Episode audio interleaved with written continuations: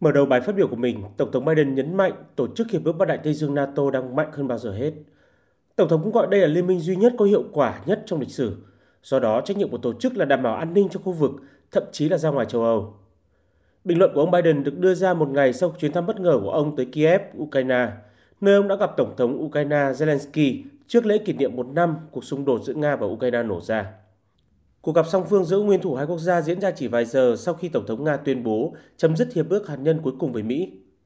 Tổng thống Mỹ cũng bày tỏ sự cảm ơn đối với Ba Lan đã chào đón hàng triệu người Ukraine tị nạn ở quốc gia này. Tổng thống Biden cũng cho biết ông và Tổng thống Ba Lan đã tái khẳng định cam kết chắc chắn đối với vấn đề an ninh tập thể của NATO, bao gồm việc đảm bảo sở chỉ huy các lực lượng của Mỹ ở châu Âu sẽ đặt ở Ba Lan theo thời gian quy định.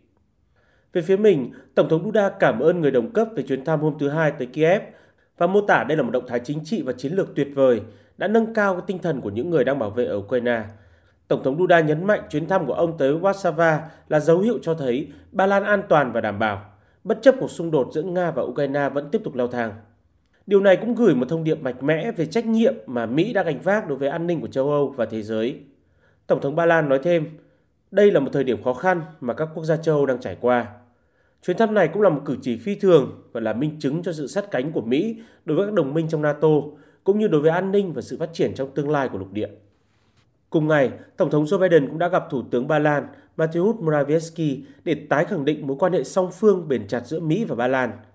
Tổng thống Biden hoan nghênh quyết định của chính phủ Ba Lan chọn một công ty có trụ sở tại Mỹ, Westinghouse, để cung cấp công nghệ cho ba lò phản ứng hạt nhân đầu tiên của nước này, củng cố mối quan hệ đối tác năng lượng chiến lược lâu dài giữa Ba Lan và Mỹ. Các nhà lãnh đạo cũng thảo luận về các ưu tiên chung khác, bao gồm hỗ trợ cho Ukraine và hợp tác ở Ấn Độ Dương, Thái Bình Dương. Trong một tuyên bố của Văn phòng Thủ tướng Ba Lan sau cuộc gặp, một quan hệ chặt chẽ giữa Ba Lan và Mỹ đã được thể hiện qua sự hợp tác kinh tế chiến lược, bằng chứng là nhiều khoản đầu tư gần đây của các công ty Mỹ và Ba Lan.